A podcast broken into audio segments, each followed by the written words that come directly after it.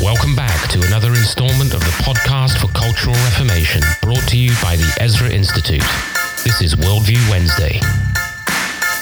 Our host for today's episode is Nathan Oblak.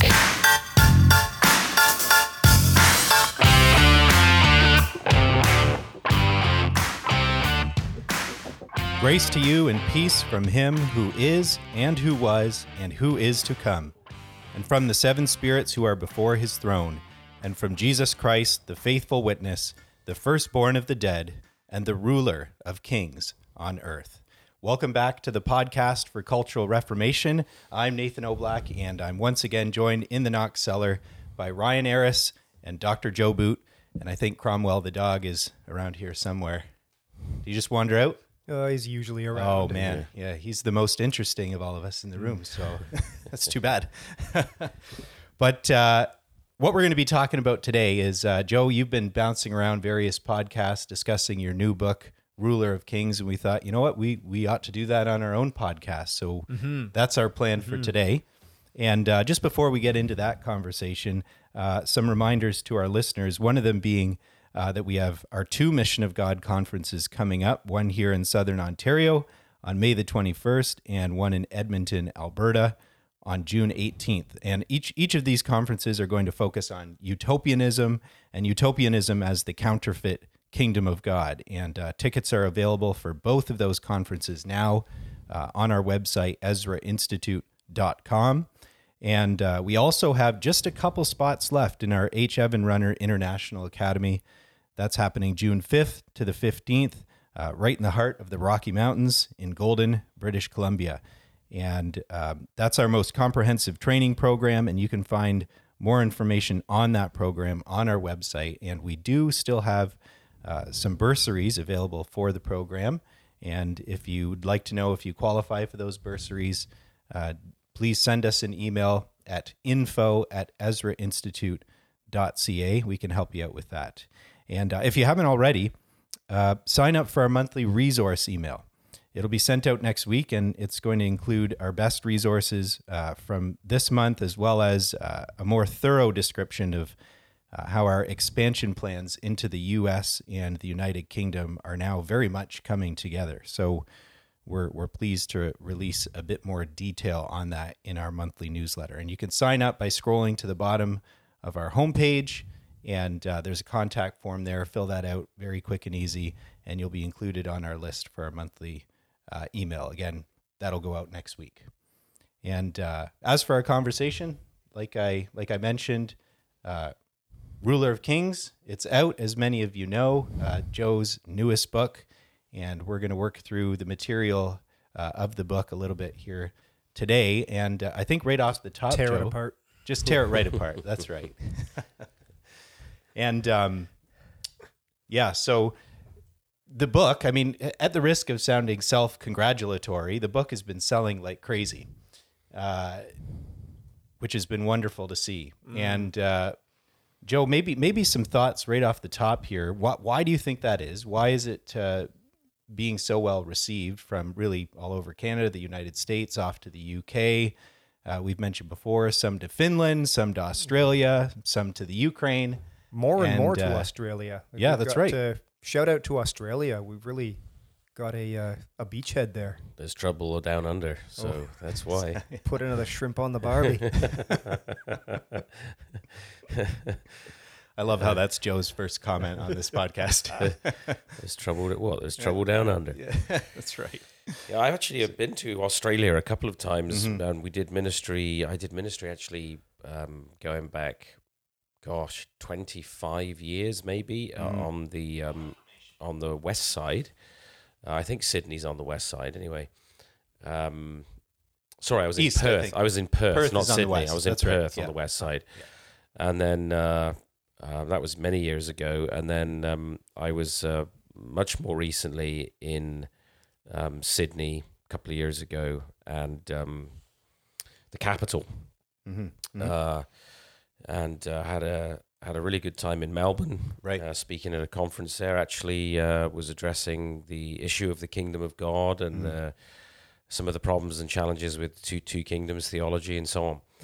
Um, but that was, of course, before the uh, the crisis of the last couple of years broke Mhm. out there, Mhm. and it's been a Mhm. tough time for Australians. So we uh, they're in our Christian believers there in our in our thoughts and prayers in Australia, and we're Mhm. obviously excited that um, they're picking up our resources. Yeah, No that's great. doubt. Yeah. So I mean, maybe following following on that, Joe, um, you you previously, you know, before COVID, before everything that's that's happened the past two years, um, you already had of mind to to write this book and uh, thought it was necessary uh, for for the church. Um, why was that? hmm Well, I think first because of the text you read at the beginning of the uh, program today. I don't, I'm not sure whether you gave people the reference. Uh, It I did was not. Uh, No, Revelation yeah. chapter one, Right. um, and of course, uh, where Christ in the present tense is referred to as the ruler of the kings of the earth in in verse 5 Mm-hmm. of chapter one of the book of Revelation.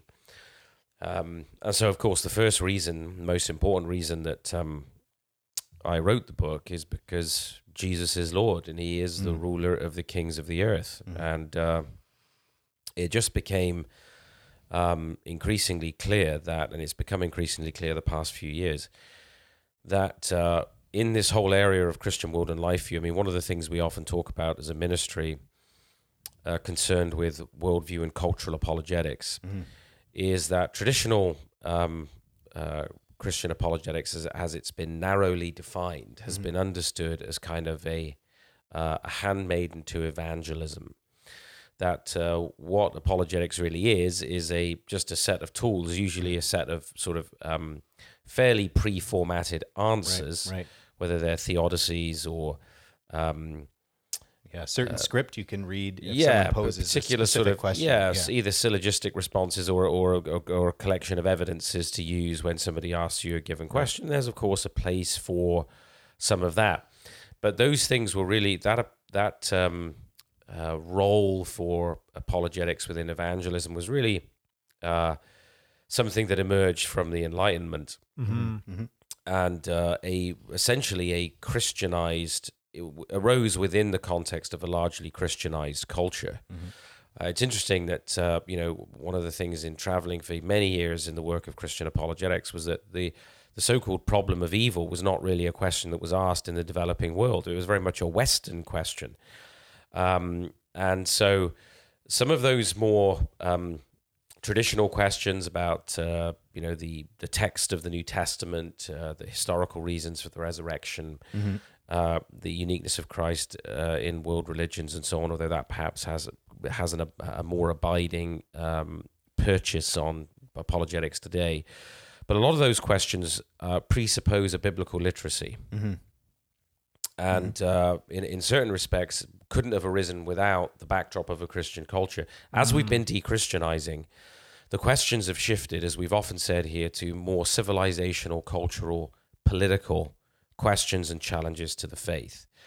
The, the Christian faith is not so much um, uh, told it's un, we're not we're not so much told it's untrue um, as we are told that it's abusive, Yeah, uh, right. that it's um, oppressive, that it's misogynistic, that it's Mhm. homophobic, that it's Colonialist. colonialist, Yeah. that is anti anti choice, and these sorts of things. And so, one of the questions that we've asked for many years as a ministry, for fifteen years, is okay, yeah, we've uh, we can defend the existence of God, fine.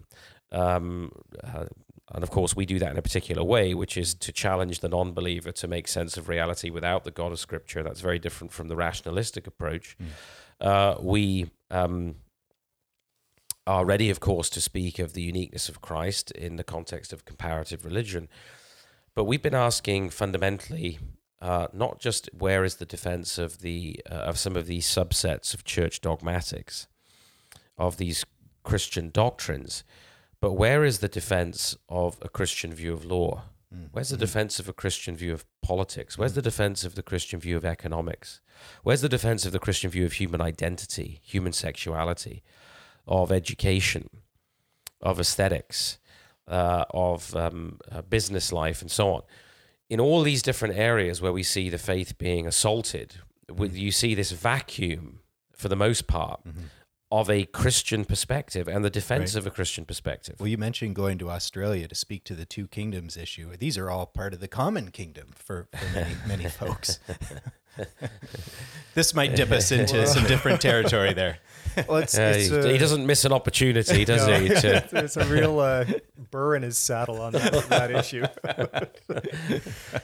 no, it is, and this is this is not new territory for us, as you've mentioned, but uh, it's it's so interesting to observe that if you take out the uh, that adjective Christian when you're Mm. talking about a Christian view of education, economics, mhm. anything else, and substitute it with, well, is is there a Jewish way to approach economics? Well, of, of course there is. Is there an, a Jewish way or an or Islamic, way, yeah. Right. to approach education? Well, necessarily. Mhm. Mhm. Yeah. Quite. Mhm. So that's right, because uh, you know, essentially, what happened is, uh, as we were secularizing, we tried to retain the Christian foundations without the substance, Yeah, Mm-hmm. and then that eventually became a doctrine of neutrality. right. Um, so that uh, sort of by stealth and gradually, the notion of a distinctly Christian view of all of these different areas of life um, became a sort of cultural assumption that, that that actually these weren't distinctly Christian; these were simply Western Right. ideas, sort of Mhm. uh, that ar- arose within the context of a, a secular world order, a secular uh, uh, political or cultural order, I should So say. accidental, based on unexamined assumptions. Uh, yeah, exactly. Yeah. And so most Christians fell into thinking that way Mhm. rather than recognizing that actually at the foundation was a distinctly Christian view that was becoming progressively distorted and Mhm. deformed. So um, with Ruler of Kings, the, the, the, what we're really doing is um, what I've tried to address specifically in this book is to give an apologetic for a Christian view of government. Mhm. Right. That's essentially what we're doing. Mhm. Um, and, uh, um, you know, that, it, believe it or not, it's actually possible for somebody to become a Christian through an encounter with the biblical understanding of God's government Mhm. Through the Lord Jesus Christ. There's multiple entry points to the gospel, you see. Um, I was explaining this to a friend recently that, uh, uh, you know, sometimes the, the, the most uh, unlikely uh, messages or, uh, or, or unlikely directions of or points of contact with the gospel are those which can bring people to faith. I had Mm. had a good friend in England who was converted reading one of the Chronicles of Narnia. Mhm. Um, my my own grandfather actually became a Christian listening to because he was his sight wasn't good enough to read it in his late uh, mid nineties, but he was um, uh, he was listening to John Milton's Paradise Lost, Huh. and uh, Charles Spurgeon at about the age of fifteen, I think, was wandering in in, in London. Uh, the heavens opened; it began to rain very heavily. He stepped inside the the doorway of a church and heard a very poor sermon or a fragment of a sermon from uh, simply pretty much a repetition of a, of a text. Look to me, look, uh, look ye, and, and be saved, all the ends of the earth. And that is the thing that God gripped him with. So Mm. I, I think sometimes as well in the sort of uh, historic sort of um, evangelical fundamentalist view, we've tended to think that we need a sort of ABC. We need if we unless we give people an accept, believe, commit, and a sort of little illustration of of, of a bridge to God, Mhm. uh, that somehow uh, Christ cannot penetrate, the Holy Spirit cannot penetrate. Well, so ruler of kings is a is actually a defense of a Christian view of reality, in particular looking at through the lens of of human government. Who is the Lord Jesus Christ? What are the claims of Scripture with regard to Christ's lordship and His authority? How are we to understand that, and how does that apply to government? Now, of course, the peculiar relevance at this time about releasing this book when we did is that we've just come through two two years or more now of vast state overreach when people have been sort of forced to ask to some degree questions anew about the nature of the state the nature of the family the nature of the church what are the limits uh, are there god-given limits on the state? Are there god-given god-given limits on the church Um, what are the claims of the Lord Jesus Christ in regard to the state? What is the legitimate role and function of the state? What are the what is the role and the function of uh, of, of experts or intellectuals within the context of the government of society and so on and so forth? These kinds of questions have been coming up, and the and the and the issue becomes. I mean, you'll remember Nathan early on. Mm. You know, we saw some fairly prominent Christian leaders sort of saying, "We didn't study for this on the test. Right. Yeah. You know, this wasn't on the test." Well, and I'm uh, just thinking you you're writing this book uh, in the context of most pastors doing their very best to diffuse any kind of disagreements or discussions uh, over politics and government in the church. Yeah. And the, the problem is, and we've touched on this before, but um, if we do not bring the word of God to bear on the issue of human government mm-hmm. and bring a scriptural apologetic for government, mm-hmm. um, and do so actually from the pulpit, mm. in at least in a rudimentary form. If we don't do that, if we don't then bring people's thinking in the area of government and politics under the word of God, mm. we politicize the church. Right. So actually, the when people say, "Oh, keep the, the politics out of the pulpit," mm-hmm. if you do that, if you um, uh, try and keep these critical issues that God deals with in Scripture mm-hmm. out of the Christian pulpit, uh, in the name of not wanting to be controversial. All you do is politicize the church because then all these people in the in the life of the church have never had their views of human government made subject to the word of God, mm-hmm. and then pastors become increasingly afraid to address those issues right. mm-hmm. because they think, well, what's going to happen? People might not like me. They might leave the church. They might stop giving to the church, and so on and so forth. But actually, we we mustn't. Um, ecclesiasticize the word of God and this is the great danger is that we have tended to put the word of God in service to the church institute only, mm-hmm. rather than making the church institute a body that's in service to the whole world, rooted in the word of God. So the, the scriptures must be applied to every single area of life, mm-hmm. and we must do so. And as Christians in each area of life, each area of life, we must apply it. And the, the, the pastor, the teacher, has the obligation of taking the word of God, the whole counsel of God, as Paul says, and making sure we apply it to all the relevant areas of people's lives, and that includes government. And so that's what we're doing in Ruler of Kings. Right. And we're saying we cannot ecclesiasticize the faith and the word of God and imprison it in the life of the church institute only and say this book only has something to say about church government mm-hmm, mm-hmm. or uh, the our, our personal Christian lives uh, if we do that, we actually call forth the secularization of the world, and that is exactly mm-hmm. what's been going on. We've sec- we've called forth the secularization right. of our society because we've not brought to bear mm-hmm. a cultural apologetic. We've not brought to bear a defense of these areas of life under the lordship of Jesus Christ and his word. And so we're all at sea, we're lost when it comes to these questions. And we were lost this last two years for the vast majority of the church was utterly lost mm-hmm. with regard to any sense of how to respond to the uh, reaction of human governments to the spread of the virus. Right. Yeah, and sadly now we have many Christians being discipled by CNN News. That's right. right? Or so CBC or the BBC. That's right. Yeah. Uh, and they're very, very poor mentors. Right. So why don't we just work through the book? There are six chapters included, and uh, why don't we go through them all one by one, and, and you can give some commentary on on your thoughts there. Well, there's there's um, six chapters, and what we can maybe just do is give a just a very brief overview. Yeah, just um, an overview, and yeah. and drive down a little bit, perhaps into one or two questions here and there. Right. Um, but the the first chapter is called the Rule of Christ or the Cult of the Expert. And uh, what I'm concerned to do in in the first chapter is to set up a scriptural conversation about um, the governance of society and how we tend to see it today and how the Bible uh, sees it. Um, in particular, uh, it's it's if you go back to within the Western tradition, you go back to the, the philosophers um, Plato and Aristotle. Mm you see that the philosophers essentially taught that um, the governance of society belonged to a small cadre of experts.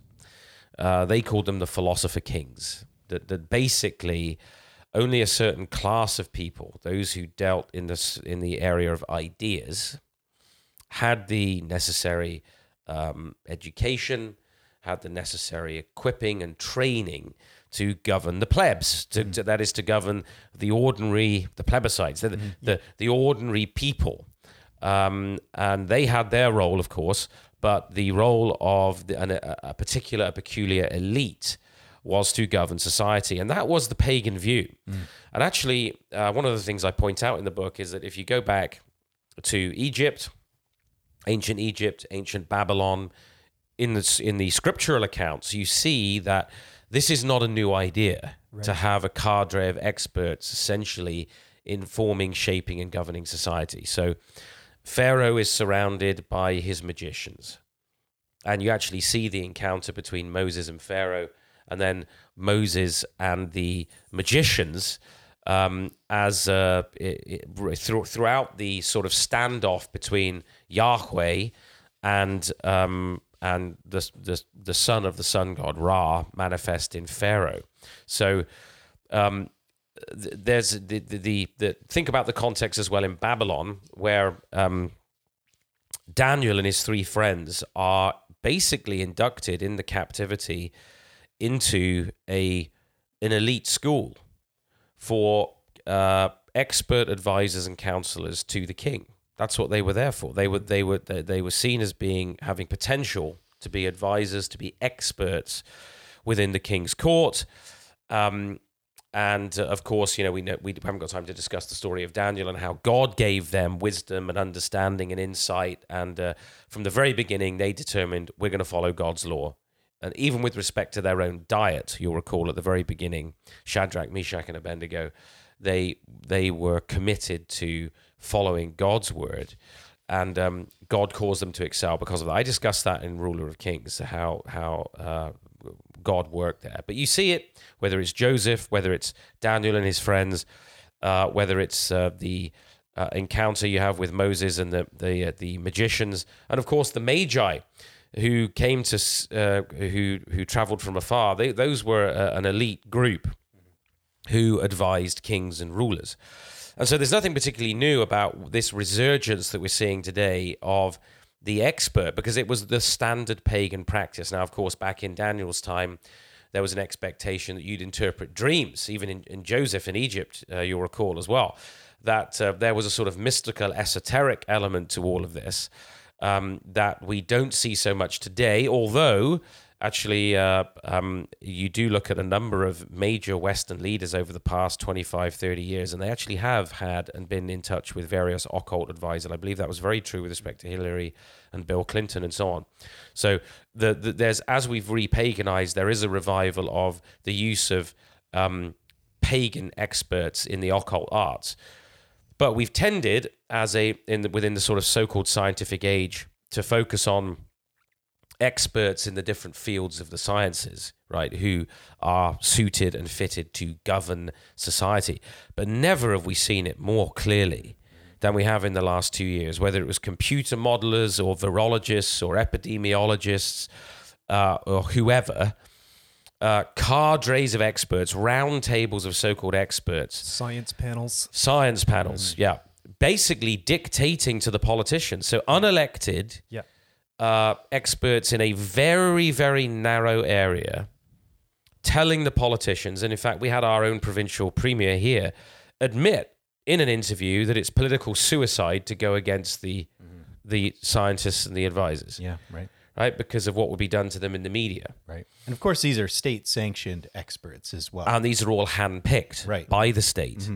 So um, the, uh, the the the the way historically has been in the Western tradition is that the there was the Church of Jesus Christ, uh, pastors, priests, leaders, who were there to give counsel in terms of the Word of God. And then your, there were your elected officials who would deliberate. Now, there's nothing wrong with a um, uh, taking advice from people with an expertise in a give, given area, and for governments to make you appropriate use of uh, in a um, given situation. For example, let's say you're in a situation of uh, of enhanced nuclear threat. Well, most uh, uh, powers today, and certainly all the Western powers, have sophisticated intelligence services um, who are analyzing and assessing things. Well, we need to take counsel about that. Um, governments have their economic advisors who are analyzing the situation to give counsel, and so on and so forth. There's nothing essentially wrong with governments having advisors. The problem comes in where we start to view these experts as a kind of new priesthood Right. And that they hold a greater sway over society than the elected officials themselves armed with common sense and if they're listening to of course to the word of god as historically western cultures did armed with the word of god. And from the very beginning of this whole uh, crisis, you remember that we talked a lot about the, the, the tragic reductionism on display. You know, I read an article in the Daily Telegraph today uh, that was talking about the fact that there is now a growing outbreak of hepatitis among children five years of age and under. Um, and the uh, doctors and the investigators are saying, and this is happening across the world, but it's been now tracked in the Western countries, and they're saying that this is um, appears to be the result of lockdown. How? Well, young children were not being exposed to various viruses, various coronaviruses, uh, in the early stages of their development. Ordinary childhood diseases. Ordinary, exactly, ordinary everyday exposure.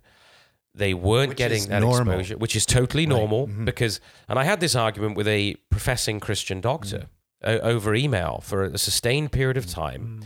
When I said to him, "Look, God," I said, "In what sense do I have a dis-ease? I mean, that's Mm-hmm. dis-ease, right? If my if my body has a which come my body comes into contact every day, every week with viral and bacterial material, and if I am asymptomatic or very mu- or to the point where I can barely notice that there's anything in my system, uh, I'm not suffering. I'm not diseased in any way, and my body's immune system, given to me by God, is dealing with it. Um, ha- how is that a disease? Right, your bo- your body is made and designed by God to uh, deal with. Ba- ba- we know more and more about bacteria. That much of the bacteria we encounter is healthy and important. We're now realizing increasingly that viruses that we encounter are important. So we've got these children with swollen livers, some of them needing transplants, many of them dying because we were locked down. Um, so the, the the problem when we come to to to instead of just taking counsel, right, having ad- advisors give opinions because we're trying to be responsible in government, that we start to delegate government to cadres of experts, and this is increasingly, and we and in the book I talk about this as technocracy. Mm. That we're moving in a not just a Marxist but a technocratic. Marxism has taken on a technocratic character and we, we're increasingly believing that actually human technology and the sciences are the key to the government. You know, we heard that mantra throughout the last few years follow the science, follow the science. So, and yet we saw the disaster of these computer models. We've seen the total disaster of the claim that, that vaccines prevent infection and prevent transmission. Mm-hmm. And now we're see, and we and we- we're now seeing the the terrible fallout economically, socially, health wise, educationally of the lockdowns. Well, and you've often posed the question, whose science? Right. Follow whose science? Exactly, and and of course that's uh, that's at the root of an even deeper question about about uh, uh, worldview and how there are no, no neutral scientific theories and uh, uh, and uh, you know all of these uh, models needed a certain input, basic assumptions built in to come up with the model. But that's that's a that's a wider question. Sure. But to sum this one up, in in this opening chapter, I'm trying to say that ultimately, in that from a biblical perspective, the the rule of, of society and of human government belongs to the Lord Jesus Christ, not cadres of experts, Right. and that uh, we can take counsel. There is a role for the Christian intellectual.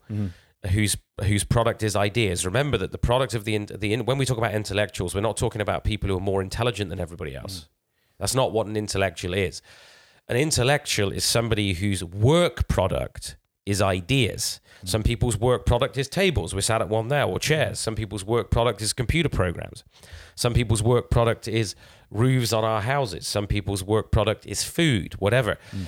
Um, there's, there's all kinds of work products that make up human culture. The intellectual's work product is ideas. And that makes it actually a very dangerous line of work. What's dangerous about it? Well, um, ideas have consequences. That's right. And that's why if your ideas are wrong because they're grounded in the wrong authority, if they're not grounded in the word of God, then the ideas that intellectuals have and then impose upon society can be catastrophic in their damage. Mm-hmm. And uh, by God's grace, Daniel and his friends and Joseph and others were given wisdom from the Lord so that mm-hmm. they were able to rightly direct, submitted to the word of God. And that's, I would argue, and I argue in the book, that that's the difference between a Christian intellectual and a secular intellectual, is that the Christian intellectual is subject to the word of God in creation and in scripture mm. In its fullness, the whole counsel of God. And we have to think in terms of the word of God so that we can actually bring wisdom to bear.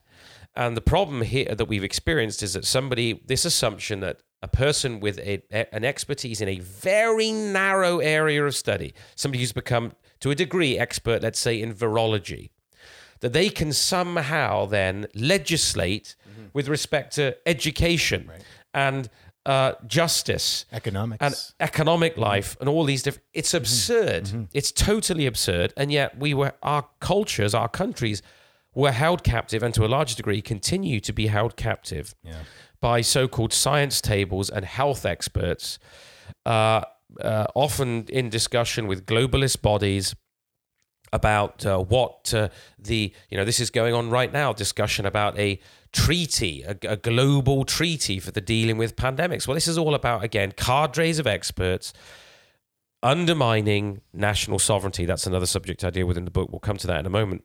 Undermining the sovereignty of nation states uh, by these binding international treaties that remove accountability and responsibility from the from the the, the uh, politicians who are elected by their own people locally.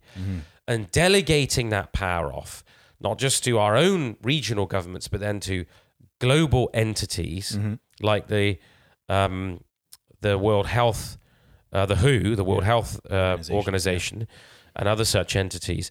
Um, and so that's what I'm attacking here and I'm saying that in the cult of the expert or the rule of Christ either we submit to Christ and his word and then we hold our leaders accountable in terms of the word of God and the common sense of the ordinary person, which is often far more useful than a hatful of so called experts.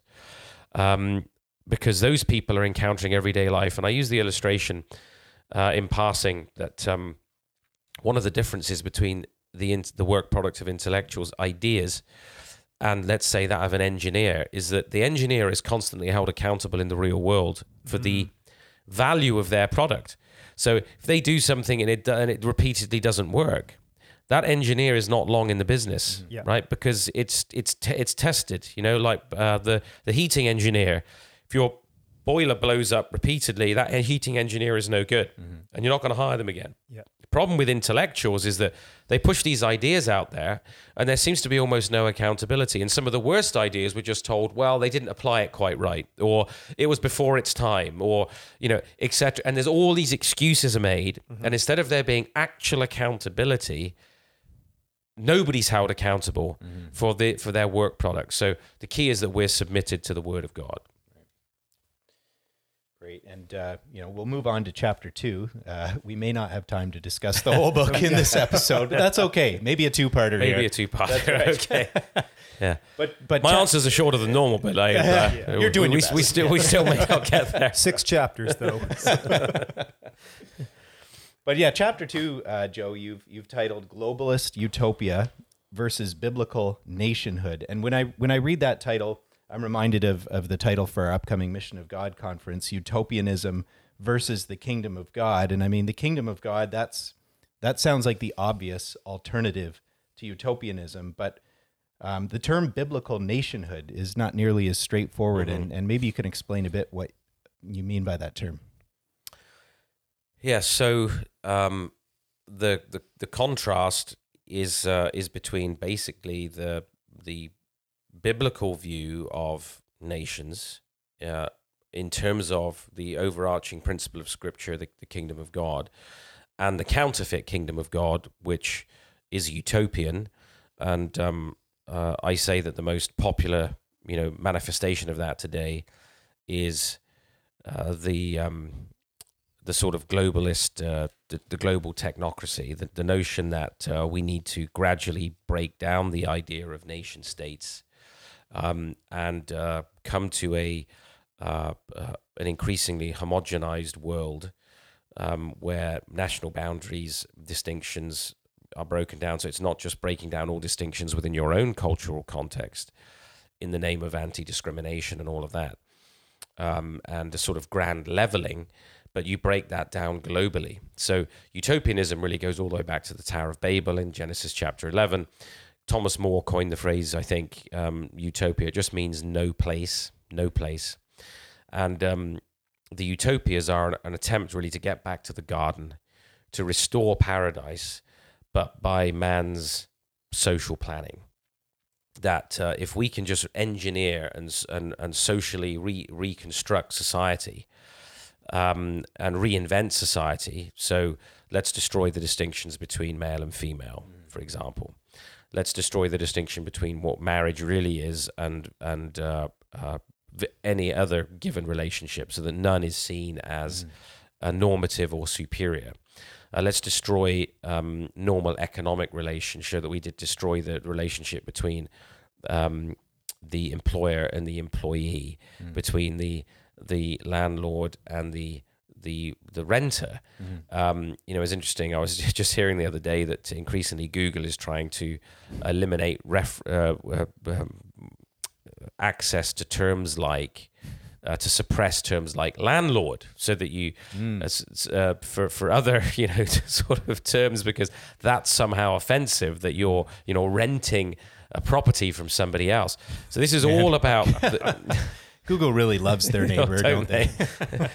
so this is all about the grand leveling. You what see it everywhere. Google.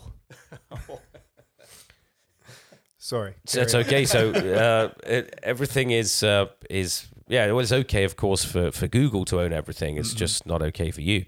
Um, uh, so uh, it's all about this this this grand leveling of all things, so that everybody, in a certain sense, becomes a number in this utopian world that eventually is with is one without without work, mm. um, or without paid work.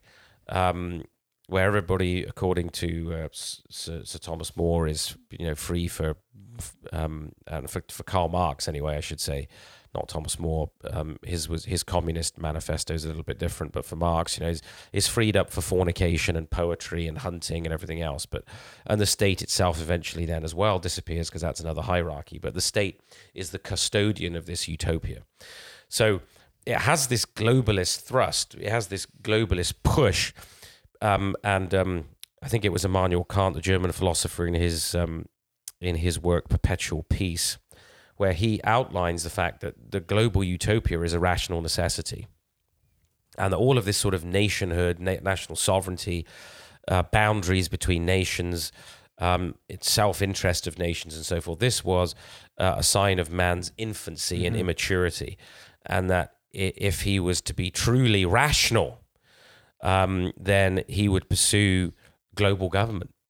So, you know, this is an 18th century philosopher. So this is not a new idea. It's been percolating. I mean, know, I mentioned the the earlier on in the program, the globalist utopia, the um, the the uh, national or the utopias, the of the the city utopias, the polis, mm. um, in Greek thought, where the, the basically the organizing principle for all of um, human life and society is the polis. It's political. Man is a political animal. So that's how utopianism sees man, not as a as an uh, as an individuals and families and communities within the kingdom of God, but as political animals defined by the state. And the they're not, they're not distinct from God. Right. Right. That's obviously the fundamental distinction that's erased. Well, I drill down into that in Ruler of Kings that in the end, uh, the, the the sort of the unified people themselves actually become a substitute God uh, that that is the essence of utopianism. That uh, unified man, world spirit, unified, uh, is the self realization of God. Um, the divine principle in the earth, right? So um, I don't want to I don't want to uh, give away all of my trade secrets in here, but uh, uh so that people actually buy the book. But um, that's the idea of utopianism. Now you're right that the the idea of, of biblical nationhood mm. Is less understood. Is there mm. really a, you know, you have all these Christians who just thought the EU was this marvelous thing and that mm-hmm. all these globalist bodies are wonderful and, you know, wouldn't it be better if there was a world government and all this sort of thing? You just think, well, have you done any thinking at all biblically about the kingdom of God and what God says about the nations? So let's quickly talk about that. What is the uh, the the essence of God's an, an initial self revelation in Scripture in terms of a people? Is the bringing together of a nation, the nation of Israel, and the calling out of that nation from slavery so that they'd be free to serve the Lord. So, from a statist culture, a pagan statist culture, to be an independent nation. And then they're given the constitution by God in the wilderness at Sinai. Now, it's very interesting that when you look at Abraham, the patriarchs, and then you look at all the kings of Israel, they're promised a nation with boundaries. Uh, because that's required to have a nation. You do need borders, right? Mm-hmm. I mean, the war against borders today is a reflection of the globalism because uh, you know, the reason that we, we see, you know, all these migrants tr- crossing the channel to Kent in England and all the illegal immigration into Canada that's never addressed and the, the massive waves of migrants in the southern US border and the politicians don't seem to care is because there is an agenda there uh, that is about the, the, the, the winding down of a Western identity, of a national identity, not built around skin color. It never was built around skin color but around religion mm-hmm. fundamentally, around yeah. a set of values and principles. Um, and that is being undermined when you say, well, you know, we need to give equal equal uh, consideration uh, to all religions, to Hinduism and Sikhism and Islam and everything else, because then you allow warring religious concepts into the culture. And that they think drives utopianism. Uh, you, now, of mm. course, Islam itself is utopian. Only their vision of utopia is all the world under the Ummah, World Islam, um, and there's there's a real clash coming. It's it's already happening there actually between Western utopianism that's driven largely by um, a critical theory today and uh, multiculturalism and queer theory and all of these things that uh, is in fundamental conflict with the Islamic uh, utopian ideal. But um, at any rate, this war on borders is part of the destruction of nationhood. So, but in the Bible, uh, God is concerned to establish nations mm. with a specific purpose, with a specific mission. And uh, we see that so that the, the patriarchs and the kings are, are promised a nation, but they're never promised an empire. No imperial promise is ever made to Israel, to the patriarchs, to the kings of Israel because the only person who has imperial prerogative over the whole earth. No, it's not Rick Warren, Nathan. I knew you were going to say that. Um, it's not Klaus Schwab either. Um, it is the Lord Jesus Christ. Right? The only person who has imperial prerogatives in terms of his kingdom is the Lord Jesus Christ. And actually, men and nations are called, and nations are called to serve the Lord Jesus Christ. Look at Psalm 2. Mm-hmm. The nations, the rulers, the kings of the earth, the judges of the earth are called so that nations, if, if there's a global one world government, how can nations serve the Lord? No, they can't. They're not free to serve him. In the same way that if you're in a statist culture, and the individual doesn't have freedoms, you're not, and the, or the church doesn't have freedoms, and you're you're not free to serve the Lord. It's the same for nations. Now, you fast forward, you look at um, the Great Commission. The Lord Jesus tells us, He sends us out to disciple not simply individuals, we're sent to disciple nations. That presupposes a distinction between the nations. The Apostle Paul in Acts 17, you remember his conversation with the uh, Athenian philosophers? Uh, and he says that the God who made heaven and earth yeah, he's not served uh, by hands in, temp- in, in temples made by man's hands, um, since he gives life and breath to all things. But he goes on to say, uh, he has established the boundaries of our habitation so that men might reach out for him. So he established the boundaries of the nations so that we might reach out for God. So there is a missiological purpose in Israel being a nation, not an imperial power, but a nation uh, there's a missiological purpose in Christ the King, the ruler of the kings of the earth, sending out his international kingdom people throughout all the nations to disciple nations. And then, if for a clincher, when you look at the book of Revelation, you see that the reality of nations, of tribes, is an eschatological reality. It's a reality at the end. It will always be a reality. All this attempt to destroy nationhood and national sovereignty is in rebellion against God because the scripture says that uh, at the end, every tribe, and this is the language exactly of scripture, every mm. tribe, every tongue, every people and nation, from every tribe, from every tongue, from every people, from every nation, God has made a kingdom of priests unto himself, and they shall reign forever. So, right there at the eschaton, you have tribes, tongues, peoples, and nations, and from all of them, you have a kingdom of priests. And that, by the way, is the beauty of life that you have distinct peoples, beautiful, distinct nations with beautiful, different clothes and different music and uh, different food. Mm-hmm and different ways in which their social orders have certain uniquenesses um, because of their geography, because of their language, because of their climate, all these different things, most fundamentally because of their faith.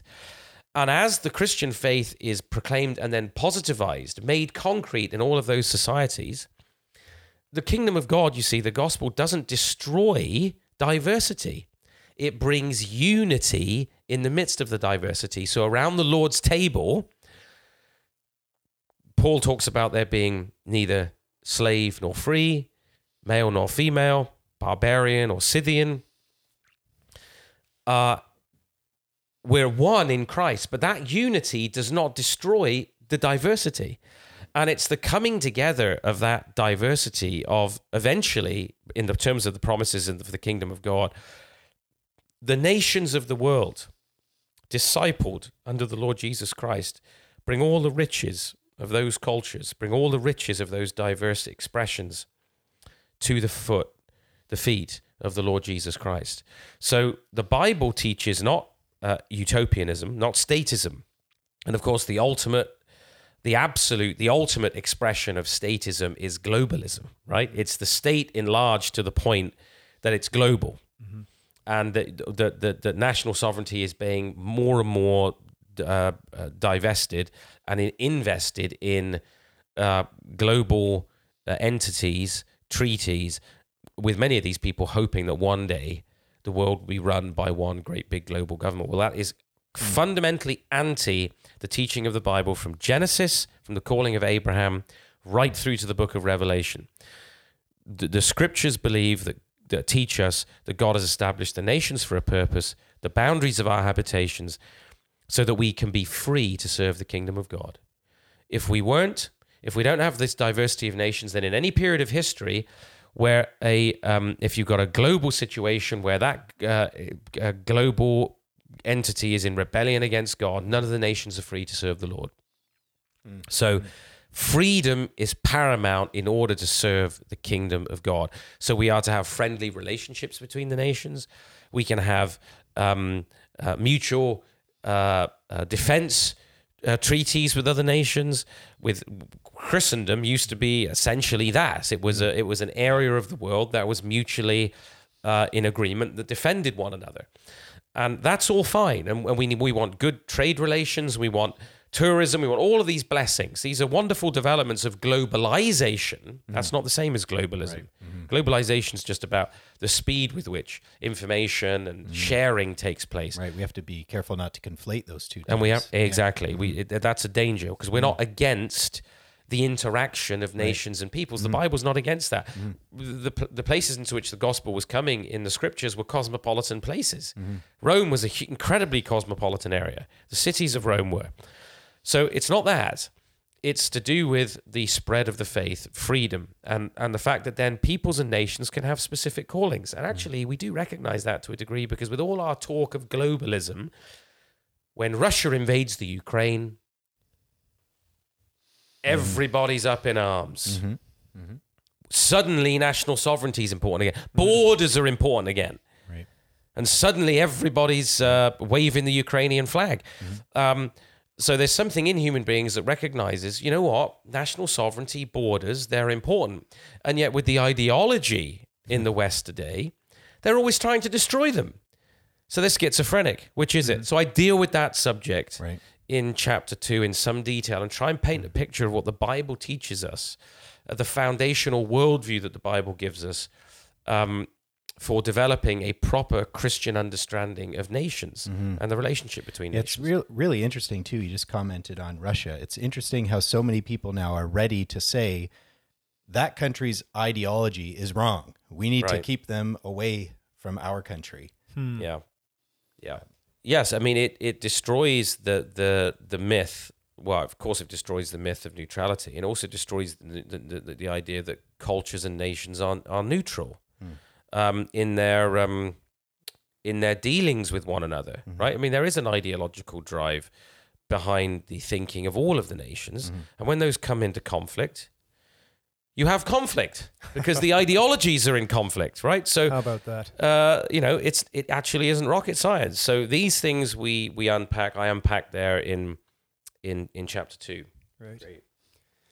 Well, Maybe I've we've got, time uh, to tackle one more chapter just briefly, You think so? All right, we can uh, and then we we, can hit hit up chapter three, and then we'll have uh, we'll have some some more grist for the mill for next week. That's right. yeah Yeah. So in uh, in chapter three, Joe, moving brightly along here, title is religion, government, and the secularist illusion. Uh, you've j- just finished talking about uh, our efforts at paradise by social planning, and a point that you make in in uh, this chapter is that in, in our day and age, we've been uh, we've been so conditioned to uh, to think of government as civil government that we we say the government with that definite article, Mhm. and everyone knows exactly which government we're we're talking about. But you make the point that you know there are there are smaller governments, there are smaller spheres of sovereignty shot through uh, society, yeah and that uh, the the question of government is uh, is inescapable, and the task of government has been given to each one of us on some level. yeah yeah. Well, let's just uh, touch on this one really quickly as we as we draw the, this to a conclusion for this week. But um, Yes, in the in the, the the whole secularist illusion. uh, First of all, what I try and paint the picture of in in the third chapter is that uh, religion is foundational. Life is religion. Mm-hmm. It it cannot be escaped. So you might disestablish a particular faith in a given country. You might disestablish Christianity, but that won't make government or the state religiously neutral. That's right. You merely replace it with some other faith. It might be Islamic, humanistic, Hindu, something else, but something else will simply take the place of Christian establishment. There is the neutrality is a mirage. There is always government is always being led by substantive values. All of its laws are are uh, enacted in terms of a set of values, um, in, in terms of a moral vision, and um, and behind every vision of society, especially every law, is a principle of sovereignty and an, an idea of divinity. So there is no neutrality. And so what I try and destroy in this chapter is first the myth of neutrality.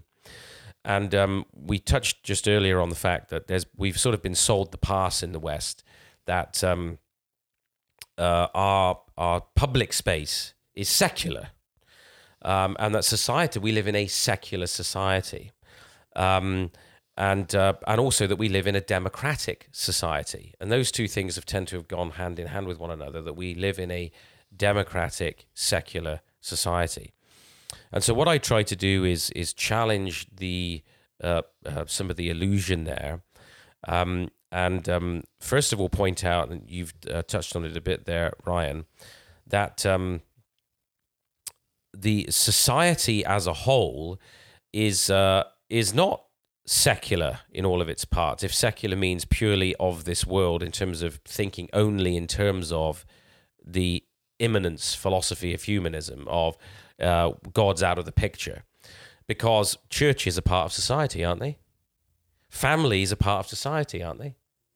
So if families and churches are part of society, and and still considerable percentages of those people of people in our society uh, believe in God, uh, believe that uh, God ha- has a relevance to the way that I live, the way that I lead my family, and so forth. Then we can't say that society is secular. You might say there's a government that's secular, being led led by secular ideas, but you see, we move from that to importing the notion of secularity into all of society and and and that we're sold this religious pass effectively because what we were told is that secularism was going to was going to preserve freedom for all religion, and that it was a neutral arbit, arbiter between the faiths.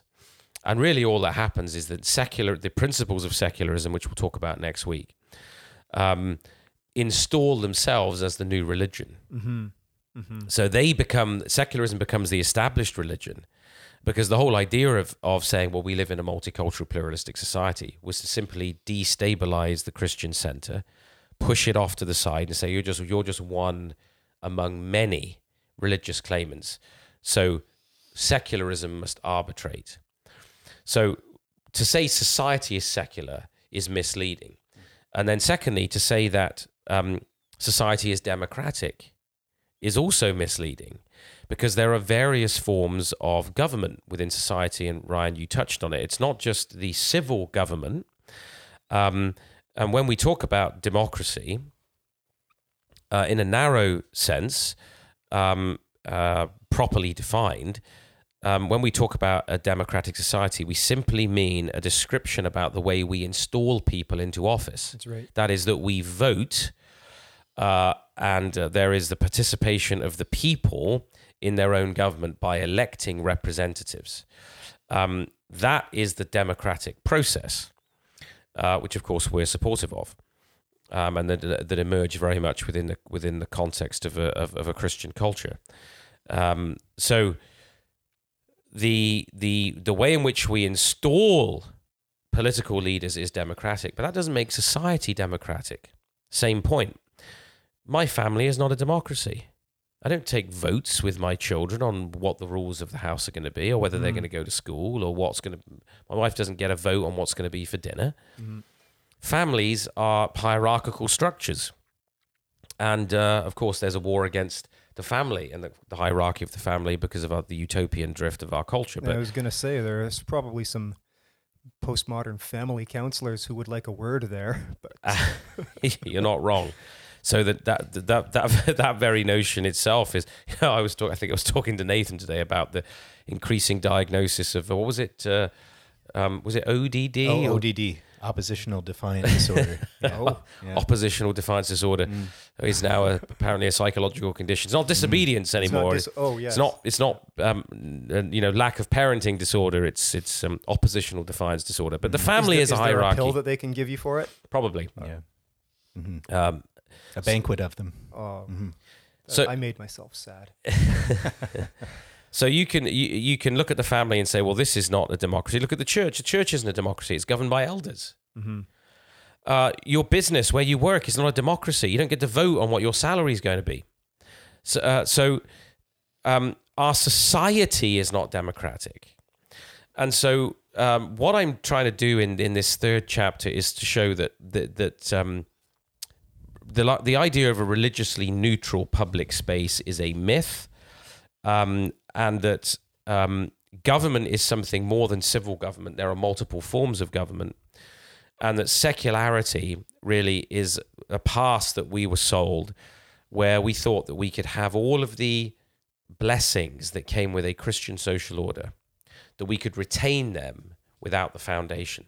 And we've started to realize over the last 50 years, and especially the last 20, and most especially the last three, that um, not only are there some now cracks in the walls, um, but uh, the walls are falling down, the roof's caving in, right? Because the foundation has been destroyed. And that's, of course, what the psalmist says when the foundations are destroyed, what shall the righteous do? Mm-hmm. You cannot retain things like genuine liberty for the individual, for the family, for the church, you cannot retain genuine economic freedom, national freedom and sovereignty without the found, the Christian foundation that they're built on. And as we've seen that undermined, all of those things we're now seeing undermined to the point where you don't have control right now, as far as this government is concerned, over your own body. You are not allowed to travel, get on a train, get on a plane, unless you take a state mandated medical treatment. So if you think that you can retain these fundamental liberties, liberties that built prosperity, that gave us our institutional freedoms without the foundation, we're realizing we're seriously mistaken. And that's really what Ruler of Kings is about. That's the first three chapters. Mm-hmm. We'll deal with the, the, next three next week in, right. in summary form. Mm-hmm. Um, but that's. Um, that's the, the difference between do we do we fund- fundamentally want the Lord Jesus Christ as our Lord and King, mm. or do we want a cult of a cadre of statist experts governing and regulating every aspects of our lives, even our own bodies. Mm. And that's what the choice is coming down to increasingly in our time. Right. Well, thanks, Joe. Uh, as you mentioned, we'll wrap up the discussion there, but we'll we'll be sure to pick it up next week. Ryan, where can our listeners uh, buy themselves a copy of Ruler of Kings? Yep. Uh, that uh, that book is available along with the rest of our uh, our published catalog. That's at ezrapress.ca. And you can find Ruler of Kings and I'm just thinking about this right now, but if uh, I'll we'll put a uh, we'll put a discount code in there. We'll put about uh, you you can save something if you type the code podcast. If you order that Great. starting tomorrow or mm-hmm. starting yeah Wednesday the 26th, mm-hmm. type the code podcast when you order Ruler of Kings, and uh, you'll get a deal on that if you order it uh, this week. Great, sounds like a bargain. Mm-hmm. We got any Rick Warren titles there in the store? Sold out. Uh, he did. Uh, oh. I see what you did there. well, I'd better go home and purge my my library of Rick Warren titles. All right. Well, that's it for today's episode. Thanks again for listening and supporting the work of our ministry. This has been the podcast for cultural reformation brought to you by the Ezra Institute reminding you that from him, through him, and to him are all things. To God be the glory.